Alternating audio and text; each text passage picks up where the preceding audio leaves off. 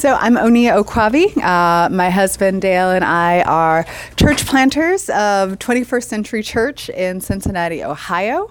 Um, I also am working on my PhD at The Ohio State University, so that is a full time pursuit.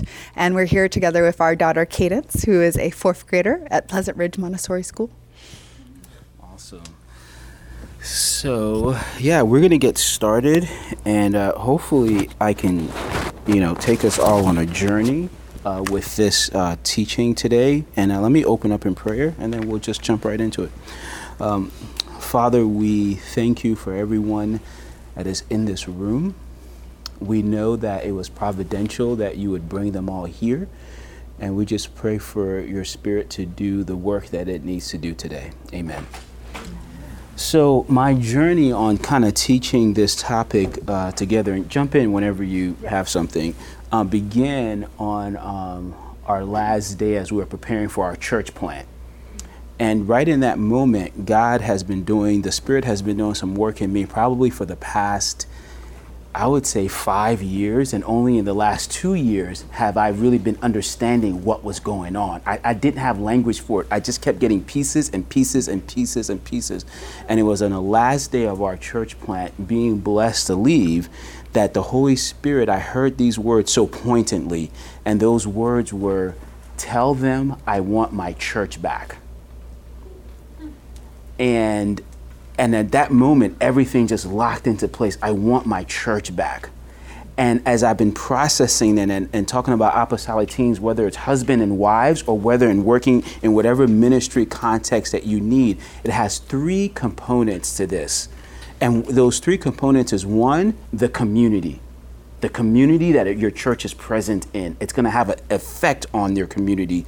The second is what we consider love and unity and under love and unity has aspects of uh, racial reconciliation, has aspects of justice. And then the third part is apostolic teams. Apostolic is not the idea of someone is writing new doctrine, not the idea of someone is, you know, is the say all, uh, you know, of the ministry, but from the Greek sense of a sent one, someone who is going, right? Has those three pieces. And so, what I want to share today I really do feel like it's it, it it turns how we've always looked at leadership and ministry and working in teams. It turns it upside down. It really shakes everything we know about church.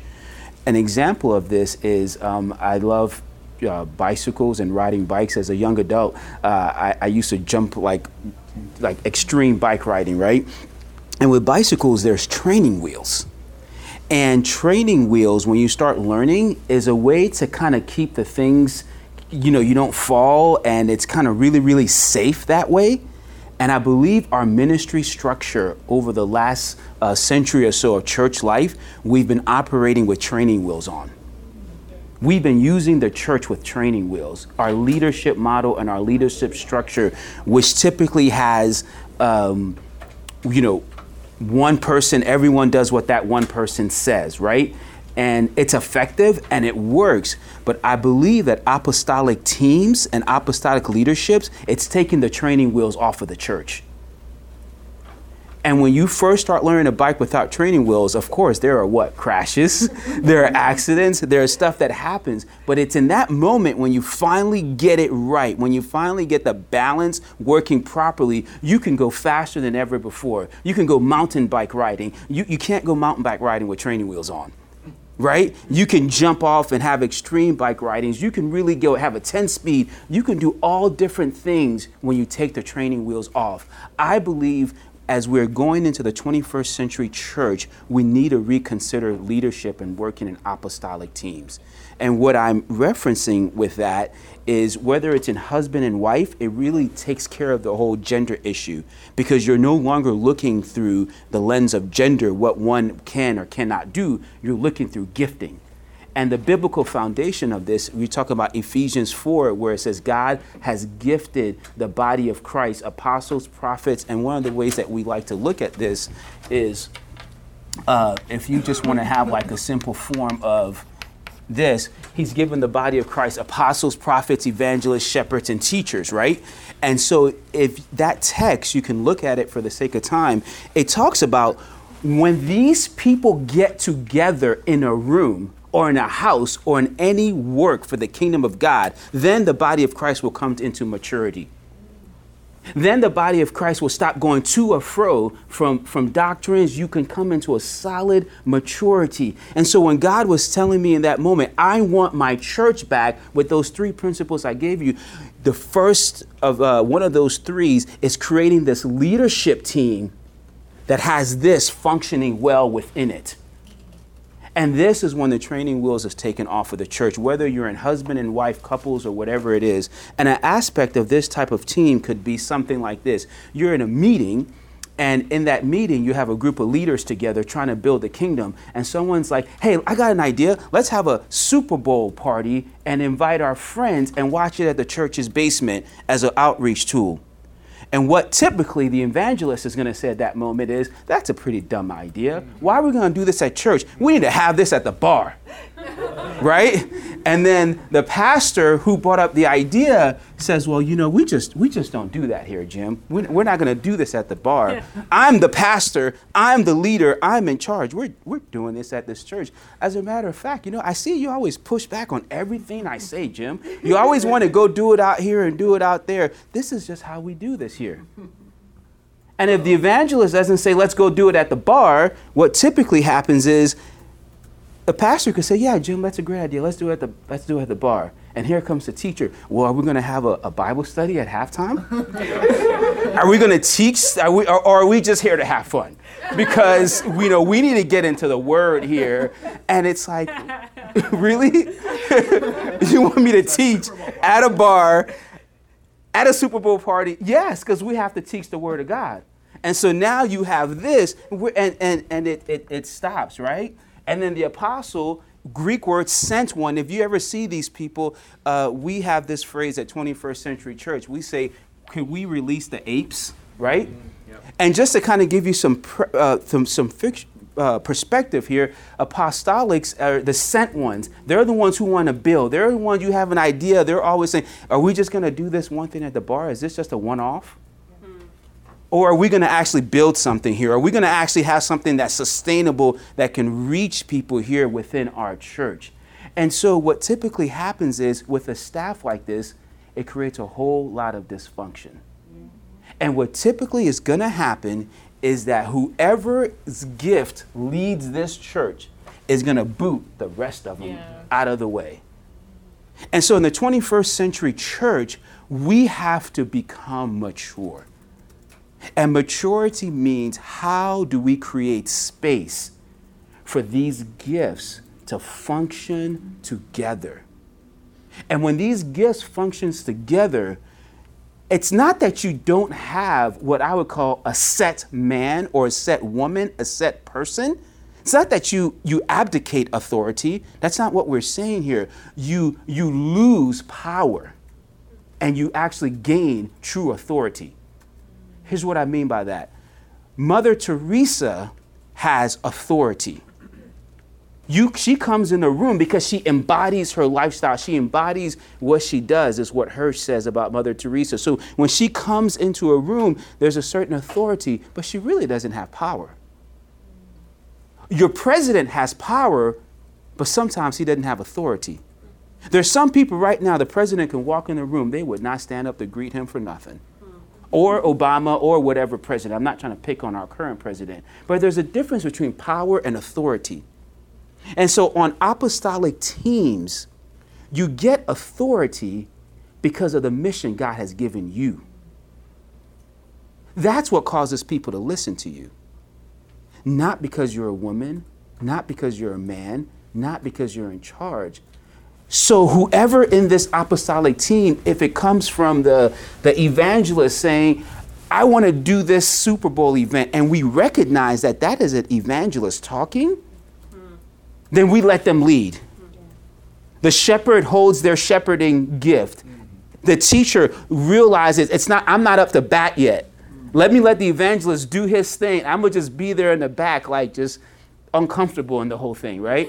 But I'm still going to go and I'm going to be there and I'm going to let the evangelists do their thing. And when the evangelist is done and that person actually wants to come to church, now when it's time to teach Sunday school, I'm up.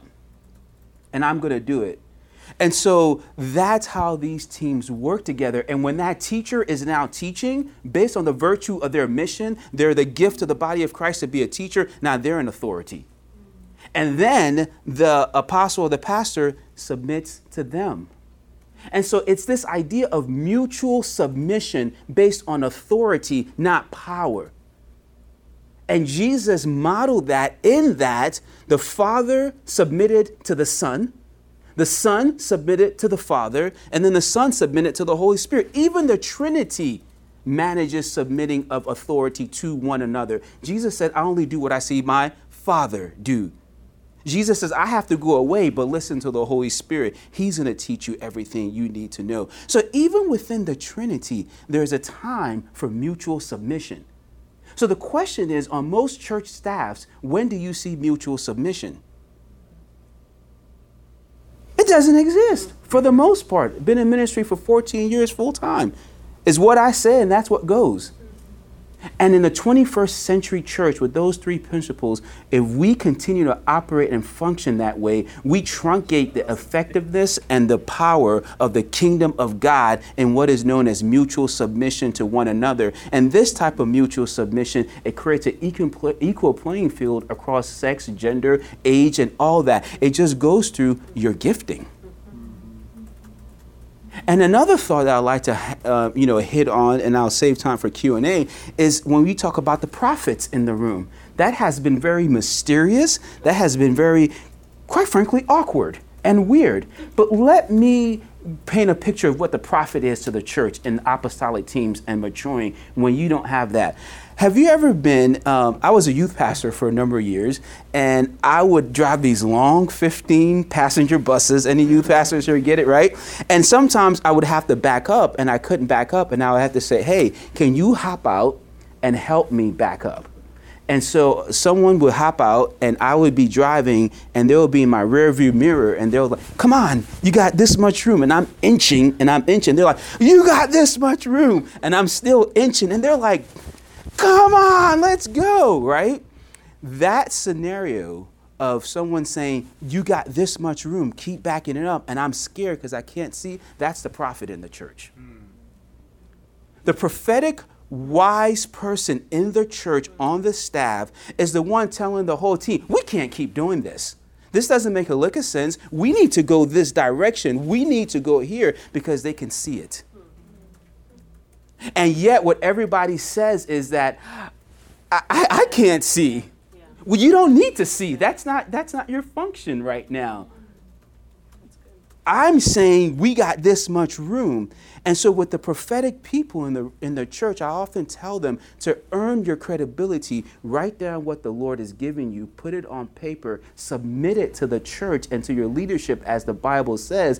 And that pastor, when they start seeing the stuff that you're seeing come to pass, they will start listening to you if they're smart a whole lot often. And so God has brought in correction, built in correction for his church. And how many times do we hear at a church when we talked about our beloved pastor at Willow Creek who had his fall? How many times, and I use beloved because he's still a brother in the Lord. Yeah. How many times did you hear in that church somebody said, I knew and I spoke up? Someone says, I saw. We heard that everywhere, but no one listened. And so the 21st century church, in leading with husband and wives and pairs, it goes be even beyond. We're so not used to seeing husband and wives lead together. It's such a phenomenal thing. We're just like, no, she's gifted. I'm gifted. We have these different gifts of the body of Christ, and we have to learn how to be mutually submitted to one another. So, th- with that as my intro, I would like to introduce some basics of a book we're, we're, working on in how do you work on apostolic teams. There's a reason why you don't see people work together. Let me paint you the picture of how so much they don't work together. You guys heard of Cru, Um, yeah. The ministry Cru. You've heard of navigators. You've heard of YWAM, Youth with a with Mission. All the apostles leave the church, and we call it parachurch ministries. Right. Preach it. They just like, I'm out of here. I'm going to go start. And those things grow. and they're highly effective. And then when you come inside of the church, you know all these everybody wants a bigger building and a bigger church sanctuary. All the shepherds and teachers, they want more people to teach to. And so the church has completely bifurcated itself because we think we can't work together. And so I'm going to give you some principles that will really take the training wheels off your entire church staff and cause I've seen so many people in my ministry and as at work leave churches staff when they didn't have to leave. I've seen so many misunderstandings because we didn't know this person was speaking from this hat and this person was speaking from that hat. And we don't have a format where, oh, it's time for you to lead. So let me give you some principles. And remember, this will not work in a traditional church ministry where it's top down leadership. It will not work. You will, I'm trying to save you trouble to be quite transparent. this is the reimagination of the church as God had it to be.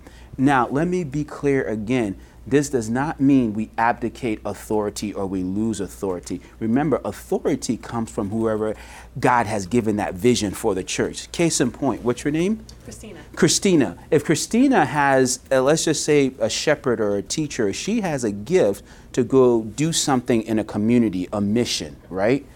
If I am somebody with a prophetic gift or apostolic gift, I am submitting that gift. If I come into her ministry, I'm submitting that gift to the mandate that God has given her.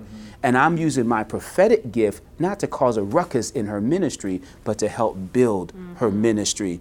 That's how she can submit to me when I give her my, when I lead in my gifting, because she realizes I'm not trying to throw a wrench in her ministry. I'm trying to use that gift to build it. And when me as a, a, a prophetic person feel like I now have my own mandate, I need to leave her be and go do that.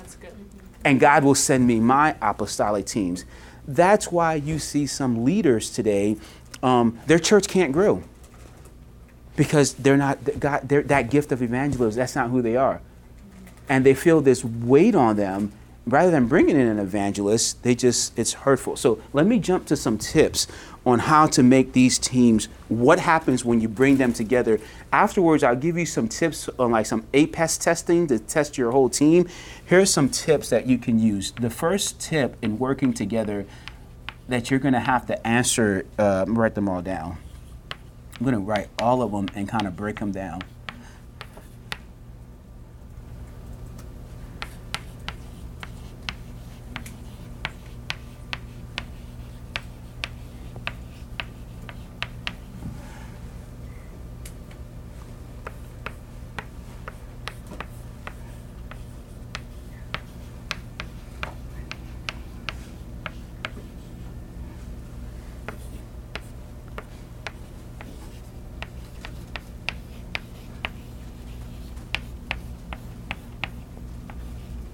All right.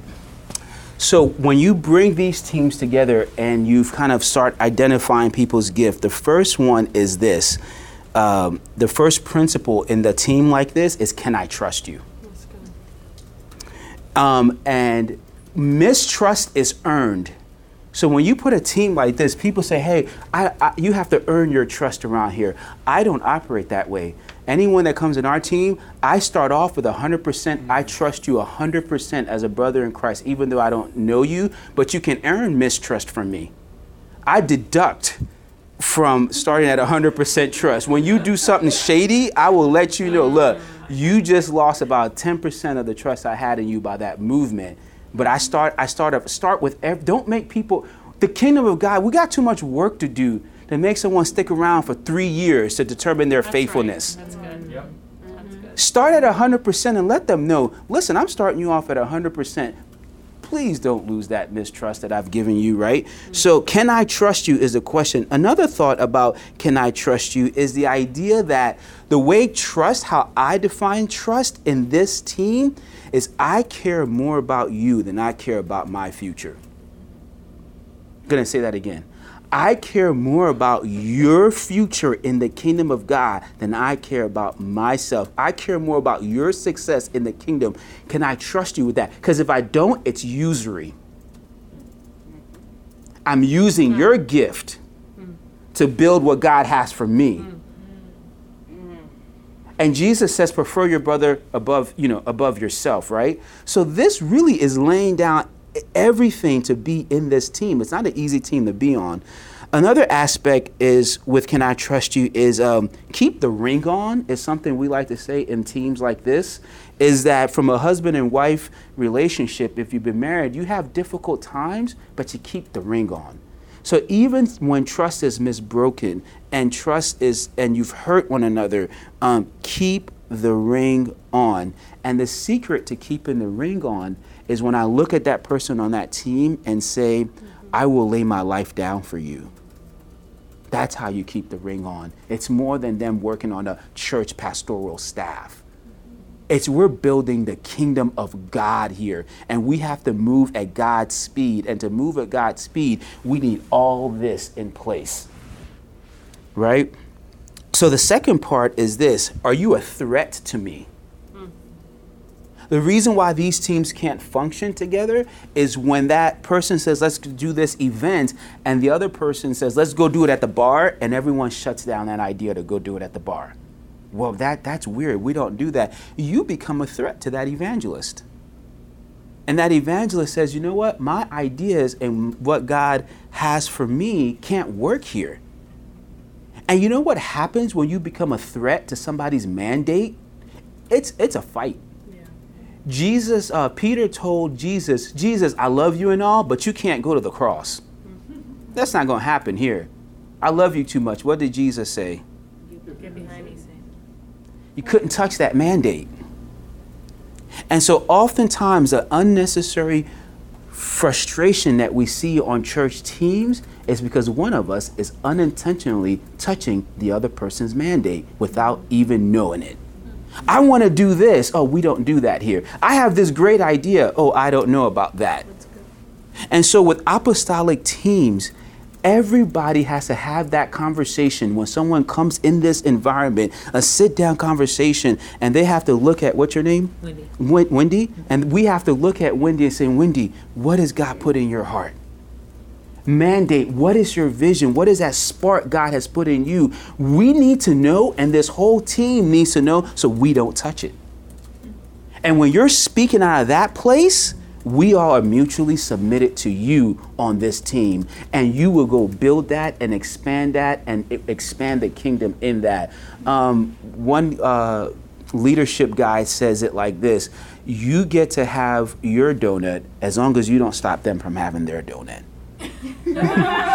He talks about he skipped the line to grab a donut, and when he skipped that line, he really didn't impede on anybody else. He just kind of like, you know, went like that. It's like, because if I impede Wendy from accomplishing her mandate, I'm stopping the kingdom of God from being built in and through her life for the sake of using her to build my That's mandate. Right. And so we can't, um, yeah, so I was on a thread. Um, don't get in someone else's way. And the only way you can get it, you don't get in someone else's way, is you have that conversation of what's your mandate. And the typical church, when you go for a church interview, who cares about your mandate? Yeah. yep. You're here to serve me. Yeah.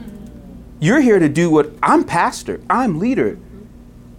But in this mandate, it says, no, I have authority given to me based on the vision God has placed or the mandate He's placed on my life for this ministry. However, you have a mandate on your life too as a kingdom person. And I need to know that because at some point, you're going to be clear with your mandate and you have to go, and I have to let you go.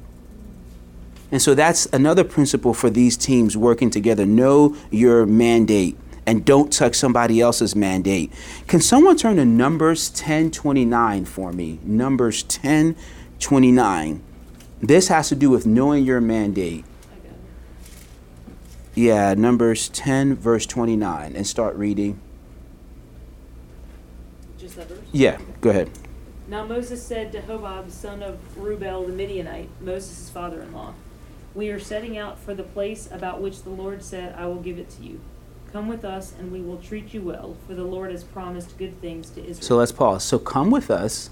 Well, who's the leader? Moses, the visionary. God has called with a mandate. He's trying to get, he said, come to what? What's the first thing? I'm going to do what?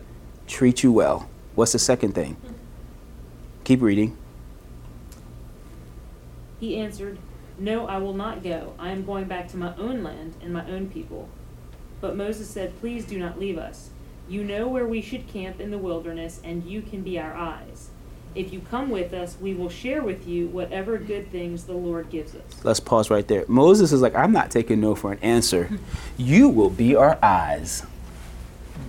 If you come with us, promising him a future, we will share with you all that God. You will reap where you sow. Oftentimes, when usury is in place, the people on these teams they never get to reap where they sow. That's good. The pastors or the leaders keep getting all these accolades and keep getting, but that person never gets to reap where they sow because you're just another peg in the system to make the whole thing work for the pastor's vision or the leader's vision to be accomplished. Mm-hmm. So Moses says, You're going to reap too. Let's keep reading. So that's the second principle. So they set out from the mountain of the Lord and traveled for three days. The ark of the covenant of the Lord went before them during those three days to find a place to rest. The cloud of the Lord was over them by day, and they set out from the camp. Whenever the ark set out, Yeah, you could pause. Thank you. So that was just one of those conversations that I found really, really interesting. How Moses really spoke with this guy to get him to to come with him, right? Um, and then another thought with this: when you have these teams working together, the person who has the mandate that you guys are walking with, they determine what is success. They determine what is success. So if, if she has a mandate, once again, Christina, to go out and to do something, and I, as a, you know, maybe you're a teacher or you're a prophetic person serving her under her mandate, I don't determine what success is for the mandate God has given her. I submit that gift to her. And so that keeps my hands or my cynical sense, well, you know, we really should do it like this. Well, you know, if we would have had this worship team and we would have had this speaker, if we would have just did it this way, then now it would be successful.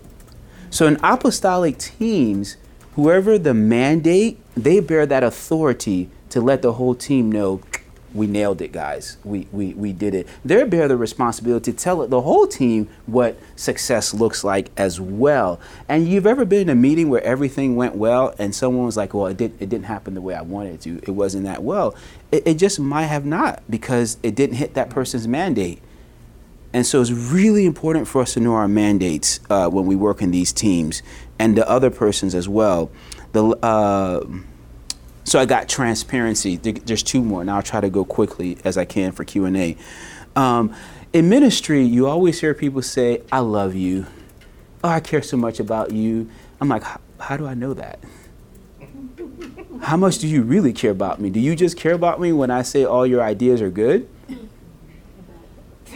or do you really love me when I don't like them anymore? And I think that was bad, and we need to go in a different direction, right? Um, or the idea of transparency. Um, there's this idea of true humility that it's a learned trait, and to be transparent, we are still learning how to do this. When you're in a team like this and someone has this idea, let's go do this, how do I disagree but still commit? Because if everybody at your table is just, that was a great idea, Pastor, that's a great idea. No, how can I say, Pastor, I don't like it? I think it's a bad idea. I think it's terrible. Here's the reasons why I don't like it. However, now I've disagreed. I'm going to roll up my sleeves and assign me, Pastor. I'm going to be the first one to make this thing a success. I'm ready to go. Let's do this, Pastor. But I created a culture where I can disagree. I can tell you I don't like this idea, but then in the front of the whole team, I'm like, I want to be your I want to be your servant. Give me the thing to help. How could I make it successful now? That I that I let you know how I really feel about it. So when you as an apostolic team go forth to do it, the biggest naysayer that voiced their opinion that says I don't like this is the biggest champion on there. If that thing works, the next staff meeting, is that person going to be quick to disagree with you again? No. That person is going to come back and say, Pastor, you know, I, I got to tell you, I was the one who disagreed with this idea the most, but I put in everything I had, and you know what? It was a total hit, it was a total success. I was wrong. Or that pastor or that person who disagreed but commit and jumped in and helped all the way, even with all their help and all their fervor, the whole thing bombed and it was bad. And when they go back into that meeting, pastor has to say, you know what, Larry, you were right. that was a pretty bad idea. Thank you for sharing that. Thank you for jumping in and serving. And I need to listen to you more often. It's a completely different way of leadership. And now in that room, people will be slow to disagree because you know if you're disagree, you have to be the first one to jump in and help. and based on how that thing goes, your next evaluation, you can be the one embarrassed because it wasn't really a good idea or so people will be more humble in a meeting. But when we create cultures where everybody has to say everything's a good idea, it's not healthy in any way, shape, or form. So that's what transparency allows us to do. Transparency allows us to say, I'm not sure about this. I don't know about this. And then the last one um, is uh, the concept of just get over it. Um, as I've been working together in ministry for quite some time, um, Christians are easily offended. And when you put a team of dynamic leaders like this together, they move too fast for you to hold offenses. They move too fast. They're building the kingdom way too. That's why Jesus says, Which one of my words offended you? Does, does anything I say offended you? He got straight to the point. He was not afraid of offending people, but he didn't try to offend people all the time, you know. So get over it is a principle that not if, but when you do hurt each other on these kind of teams, talk about it, discuss it, but then move forward lay it to rest, and then keep building the kingdom of God. And the more you kind of have that mentality, we're not going to break up. We're going to keep the ring on as a team. But we've got to get over this. We've got to build the kingdom of God. You've just disarmed the enemy. Because Satan's biggest tool is division. Is dividing people. But when you have a culture of yes, we're gonna be hurt. Yes, I'm gonna be sad for like a week. It's gonna be I'm gonna be bitter about this thing, but I'm gonna get over it and you just like internally you can see your staff talking to each other just i got to get over this after you've had that conversation. And so these i feel are the principles uh, for working in apostolic teams that we are implementing in, in our ministry together that we're learning how to do that we're exposing to our team. So although there's authority not power there's mutual submission we need all new principles and all new rules to operate in a team like this. Because before, these rules don't exist. Just do what I say. I'm the pastor, I'm the leader, I'm the shepherd. And typically what happens is if you uh, if you have a team, you know, led by a bunch of prophets, you'll have, you know, 24 hours a day prayer and worship. It's not, it's not a bad thing. It's just that's what, you know, and you'll do justice things and justice initiatives. If you have a team that's led by shepherds and teachers, you'll have more Bible college and Bible classes than you can shake a stick at. And everybody will be robust and rich. If you have a team with these folks, it's everything's building, everything's expanding, you're reaching new territory. And so we believe that the 21st century church, um, it has, you know, it has three components of it to have a church that's going to thrive in the 21st century, one is you got to have apostolic teams. You got to function like this. The old model won't work anymore. The second, you got to have love and unity in terms of justice, gender, racial reconciliation. And thirdly, you have to release these teams somewhere. You have to release them into your community. So someone always says, if you're coming to church to do justice, that ain't justice, right? you have to go out. Like you can't have a meeting about justice. You you have to go out. And so with all these teams, you have to release people somewhere. Another shift. We've shifted from ministry to mission. If you go after mission, you'll get ministry. If you go after ministry, you may never get mission. Um, and then the last point is that we believe, as I read the Bible, Christ was the apostle of our faith. He was prophetic. He was an evangelist. he was a shepherd, and he was a teacher. And if I have the seed of Christ in me, and if every Christian has a seed of Christ in them, could it be that to become like Christ is to have a healthy balance of all these? And what if every Christian in your church had a healthy balance of all these gifts and they were like Christ, being sent on mission wherever they went? It's a total game changer. And so um, I'll pause now. You have any thoughts? I think you want to go. Gonna add about Yeah, five jump in. Yeah, then jump we'll in. have Yeah. Fifteen minutes for Q and A. Yeah, five minutes. Yeah, let's do it. Thank you. There you go. Okay. Before So- you start, can you um, define one, two, and three again? Uh, can you help me? The first one is apostolic teaching. Apostolic Teams, teams, apostolic teams. Sorry. love and you. love and unity, and then communities, communities to release those teams into. And we're saying this is the 21st century church model. This, you know, before we ran with the contemporary Christian growth model, good kids ministry, good youth ministry, dynamic speaker, and just build that till the walls blow out, right? And so we're we're suggesting that this is where the Spirit is taking the church. Yeah. Um, are any of you working on teams with spouses or family members? Okay, a little bit in this room. So, um, to apply these principles a little bit to marriage, uh, when Dele and I first started ministry, we kind of used the same model as the um, uh, APES in that, you know, let's put one of us in parachurch ministry and let's one of us be in the church so that we don't cross paths. yes. Um, so I, I worked on uh, racial reconciliation type ministries, and Dele was a, a youth pastor and an associate pastor in the church. And it worked great because we each had our own demands and we were able to contribute our gifts to each other. We were able to run sermons with each other, and there was never a conflict. Um, but then one day, God decided to screw up our lives. And he said,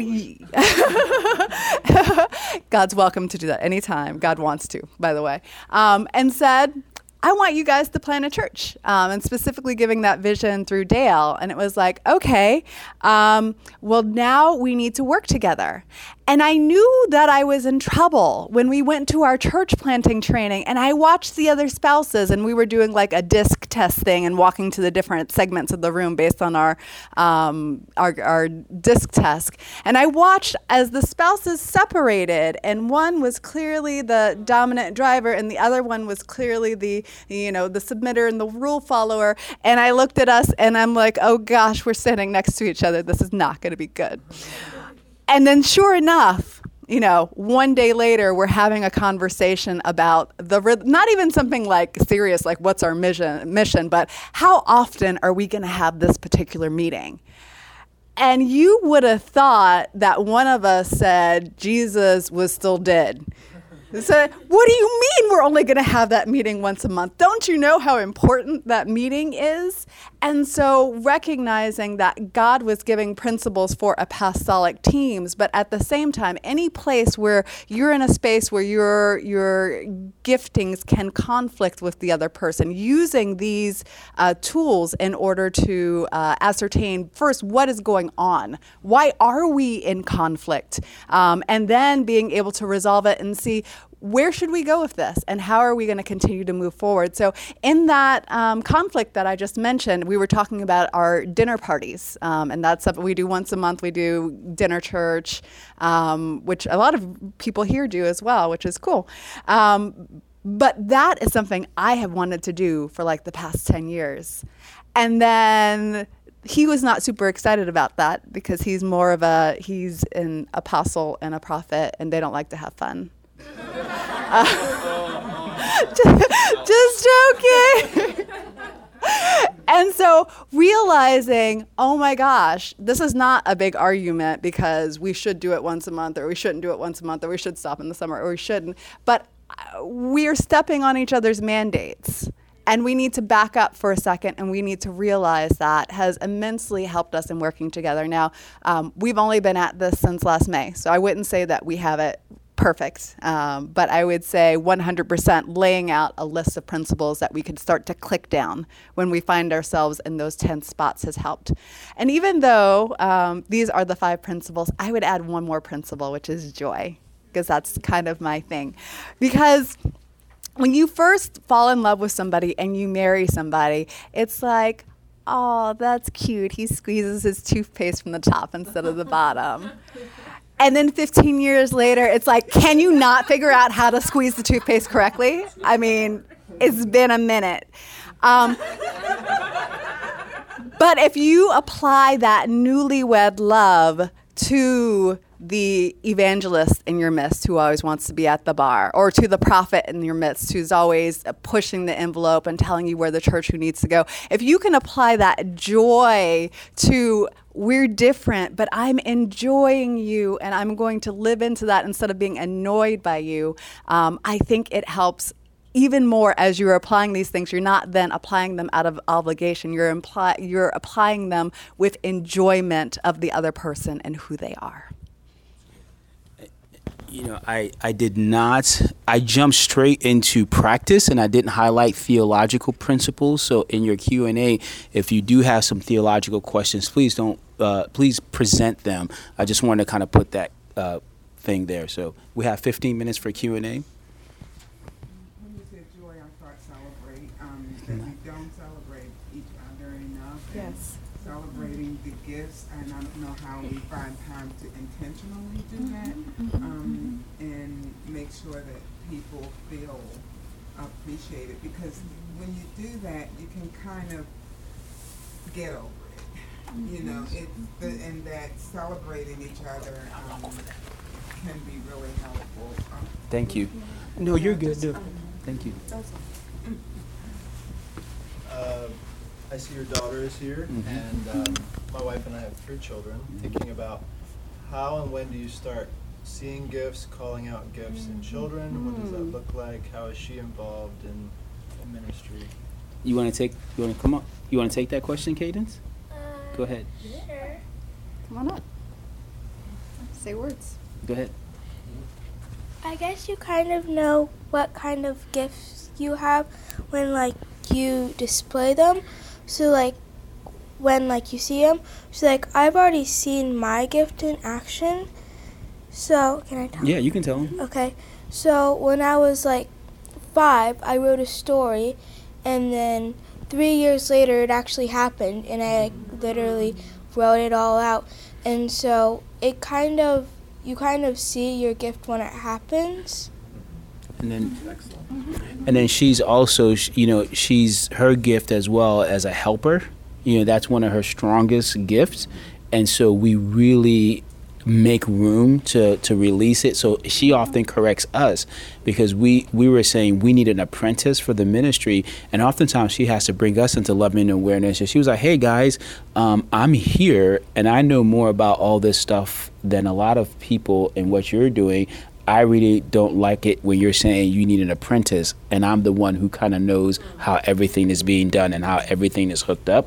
So I think by virtue, uh, we have to repent for that. So by virtue of you and your wife doing things together, and your children coming alongside, and it's a family on mission their gifts will just naturally evolve.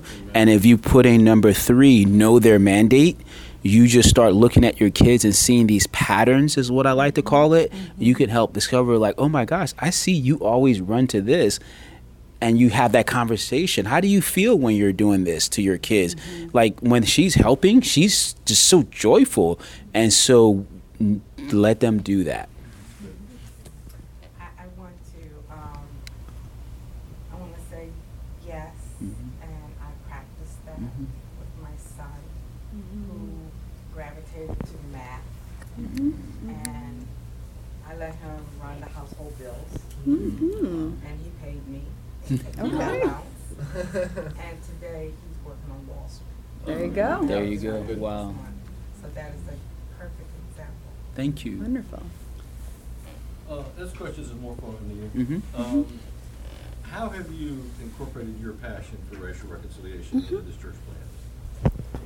Yeah, great question. Um, love and unity, that second point is all about, um, in, incorporates racial reconciliation. But what the language we decided to use around love and unity was we actively combat any form of bias that seeks to elevate one person or group above another. And the idea being that, you know, racial reconciliation is a step, but too often people will either focus on race and ignore the other ways in which people are trying to, to elevate themselves above another, or it doesn't require action beyond us being together in the church. And so, by us having this aspiration of actively combating any form of bias, it, it's saying that any place where this this system exists, this is where we want to go directly to. Um, now we're young as a church, um, so what we've gotten to do so far in terms of that is trying to um, represent that in terms of our core team, in terms of trying to make sure that we have people from um, different backgrounds coming together, and we're going to continue to grow on this. We we still need to do better um, in terms of socioeconomic class, but that's that's some place that we're going. And then as we continue to to move forward, um, our mission as our church is our mission is to help you fulfill yours. And so, to, because we have people who are passionate about social justice and working in different areas and, and helping um, with education and helping with reading programs, etc., as our mission as a church helps them propel into their place uh, of ministry, we are working towards um, combating those things and making sure those biases don't exist. And also, just by virtue of our leadership as people of color leading a multiracial church, that also speaks volumes to what we're trying to do. Can you say that definition of love and unity one more time? Yes, we um, actively seek to combat any form of bias that elevates one person or one group above another. Go ahead. Um, I just have like a series of questions. Um, so the first is in building the apostolic team, is there a specific order it should go through? Like, does it go through that acronym specifically when building it? Um, Sure. second is, what do you do with teams where um, the people on the team are blends? Meaning, because I've seen people operate in more than one office, so how do you mutually submit to each other when there are clearly blends of people? And the third is, I know this is like reimagining church, um, but in my context, I'm not like the primary leader. So how do I bring that shift into a church where the primary leader might not be uh, for the apostolic team per se? Mm, That's a good question. So, Sorry, jump in loaded anytime. question. Yeah. So, I think your first one is where does the ball get rolling in this gift mix? Mm-hmm. The way I would approach that question is um, whoever has the mandate is where the ball gets rolling. Mm-hmm. So, if the shepherd, and when I say mandate, it's the thing that God has told you, I want you to do this. Mm-hmm. That's what a mandate. I try not to say vision or mission because oftentimes your vision can get in the way of the move of God. And so whoever has the mandate is who gets the ball rolling. So if someone with the gift of teaching has a mandate that they want to do this, now anyone who now they have that authority, not power, authority to get the ball rolling. So whatever prophetic person joins that team or apostolic person joins that team, you're using that gift as an apos- apostolic person or a prophetic person to build that person's mandate. But remember the second principle, they're wanting to know what your mandate is too. So you're following till you're ready to be released in whatever God has given you. So does that adequately answer? Whoever has the mandate, Okay. that's who has that authority because by virtue they have to do what God has called them to do you know and that's what allows them to lead and and not only mm. that i love the word there's a price to pay for having that mandate. It's what paul says i was beaten twice. I was you know shipwrecked twice. That it's not a position of privilege. It's a position of serving. It's a position of great sacrifice to birth something new in the earth. So anyone can have that mandate. Uh, i want to jump one more thing about that too. Uh, apostolic people or people who have many of those gifts in our culture who don't understand it, what happens is they create bigger stages for themselves. Uh, a true apostolic person create Paul he he went somewhere he planted he left and then he parented from a distance. In our culture people who have these dynamic gifts they can preach they can teach they can lead they just keep building bigger empires because we don't understand that this gift that they have was given to build the kingdom of God, not their kingdom. And so, your second question, what was your second question? Blends of people. Yeah, blends of people. What do you do when you have blends of people on the team? Is that right? Yeah. I would say you let them operate in all their gifting because I do believe it's not, these gifts are not to be able to say Prophet Oneya, Apostle Oneya. It's just a way of recognizing um, someone's function in your group.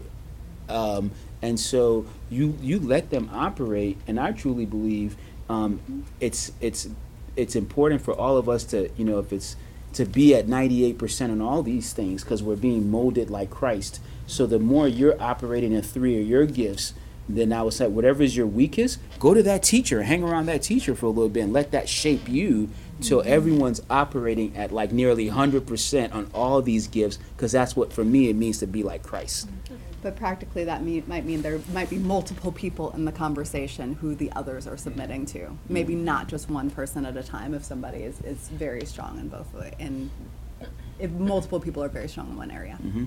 And then the third question is what do you do if you're in a team or ministry that may not get this or may not understand this? I like to say I go to my fourth principle transparency. I would go to my pastor with great humility, with great submission to their mandate and their vision, and say, God has been putting this on my heart as an opportunity for our church to lead this way. Would you kindly consider this and pray into it? And then, can we set up a day where we can meet in two or three months? Maybe you give them a book, maybe you give them a resource. And after that, be transparent. I want to know can we move in this direction? And I would rather a flat out no. Then that means I'm not going to touch your mandate as a church, but I got to go. Too many young adult people are sitting there waiting 10, 15, 20 years for somebody who's never going to change. And Jesus says you can't pour new wine into old wineskins. Sometimes you have to just leave. You have no obligation to stay at a place who does not want to change. The kingdom of God expands, it's like yeast. So, to that leader, with great humility and submission to your leader, be transparent and let them know what's in your heart and where you want to go. Ask them to read it and ask them, Will you consider us leading this? Or you don't have to lead it. You can get your donut. Just let me get my donut. Can I go lead this in our church? And can I start bringing this to fruit under your leadership and under your guidance? And if they say no, then you, you already know what you need to do. But don't keep it secret in your heart. Respect that authority in your church. That's good. So Al Hirsch talks about this, this whole thing of, of the sh- the shepherds and teachers kind of being the ones that are in, in the roles in mm-hmm. most of our kind of established churches, and the apes mm-hmm. get kicked out mm-hmm. um, in that context. And I guess I've been mulling that in my mind, looking at it, saying, yeah, we've created a system where that's probably true. But is there, is the onus on us as apes, who, and I'm not saying we all are, but I, mm-hmm. that's uh, where mm-hmm. I put myself, that the way we've gone about, about that has not helped to create the mm-hmm. space for doing that, and how might, how might there be a way of, of, I mean, again, you talked about humility, walking in meekness, those kind of things. Is there maybe some things you could share that would be helpful in terms of the posture in which we engage with that, which increases the probability of help, helpful conversations around this? Thank you. Wow. That is brilliant. Thank you for bringing that up. Um, so, what he's saying is that how, maybe there's some onus on those apostles, prophets, and evangelists to do that. Number one thing is, I believe in the church, we should begin recognizing these roles and calling them out when we see them. Because what happens is the reasons why these apes, I believe, as I've been studying this, are a rock in the shoe, per se, it's because they don't know they're an ape. They don't know they're an apostle. They don't know they're a prophet. They don't know an evangelist. They're, they're an evangelist. They have no clue because all we showed them was you're a pastor or a teacher. So when they keep seeing, you know, for example, with an with an ape, like why are we doing this? This is a dumb idea. We need to go here and reach these people. No, no, don't tell your pastor that's a dumb idea. I did that. Doesn't work, It, it, it, it does not work. It does not work. But in my mind, all I see is build the kingdom of God, and your idea is not build. thi- This idea is not building the. It's building something, but it's it's not the kingdom. You know, so they don't know they're an ape. So my first suggestion is we need to recognize these roles in the church. The prophetic people in the church, they're not weird, they're not crazy. They're here so we don't make unnecessary uh, errors. And through that recognition, we need to start having intentional discipleship programs for apostolic people in the church, for prophetic people in the church, for evangelists, so that they can be discipled. And then we need to disciple shepherds and teachers in the church so these apes don't threaten them. Wow. So, uh, so I think it's just awareness and discipleship of these folks and calling those gifts out. You know what? You're prophetic. You have an apostolic gift. That's why you always just want to build and expand and do stuff. And then let, let me help you use that gift. And then that shepherd and that teacher, you know, that person is not trying to be disruptive in your ministry you're just going too slow for them. They got an engine that just wants to build the kingdom. Let's coach you as a shepherd and teacher how you and that person can work together and build. And for the shepherd and teacher, you need to give apes a lane. You need to tell them you can do everything, but you can't touch that. Great. And they will build everything up that you tell them not to touch. And then they're going to, can I touch that now? You know, because they just want to build the kingdom. Yeah, um, uh, the first question is for Oneya. You mentioned, uh, you mentioned joy. I'm just curious which of those at the apex you identify with. I am a. Which, which category has the joy? I don't know the. Well, I guess you can do any of have them with joy. They all have joy. Yes. They all, they all have joy. So I'm a, a teacher apostle. Yeah. Um, I appreciate Hirsch and uh, uh, under Hirsch's model here, this APEST, I mean, I identify really strongly, like, I, with the apostle, like, that really describes me. Um, so I'm a church planner. Mm-hmm. God help me. Mm-hmm. And, uh, and so, like, as an apostle, I think, well, I don't even want to say that, but in the apostolic gifting, we're all, we're all the time, like, looking out, right? Mhm. It's mm-hmm. like the horizon, we see, like, and that's where, and our vision exceeds our grasp. Mm-hmm. And so we're about a year and a half in, and I'm curious about this team. Where's the builders? Where's the developers? Because that's what I'm feeling right now in my church. Like, I've got our church, we've got prophets and evangelists and teachers and so, mm-hmm. and so forth. We've got a lot of heart, a lot of vision. But we need, we need structure. At a certain mm-hmm. point, we need structure. Mm-hmm. And I'm wondering which of these gift sets really help to develop that structure. Mm. When you say structure, can you be more specific, please? Yeah, so if, if I, if we just go by my impulses, thank God we don't, right? But if we just go by my mm-hmm. impulses, we're just gonna be ever expanding out. And I think to a degree, our church is getting a little thin, spread thin. Um, and what we need, like at a certain point in the church plant, you need policy manuals, right? You need to, you need all that plumbing, all that scaffolding. Um, I'm into the poetry, right? Mhm. There- there- in, in ministry, there's poetry and there's plumbing. I love the poetry, but we need the plumbing.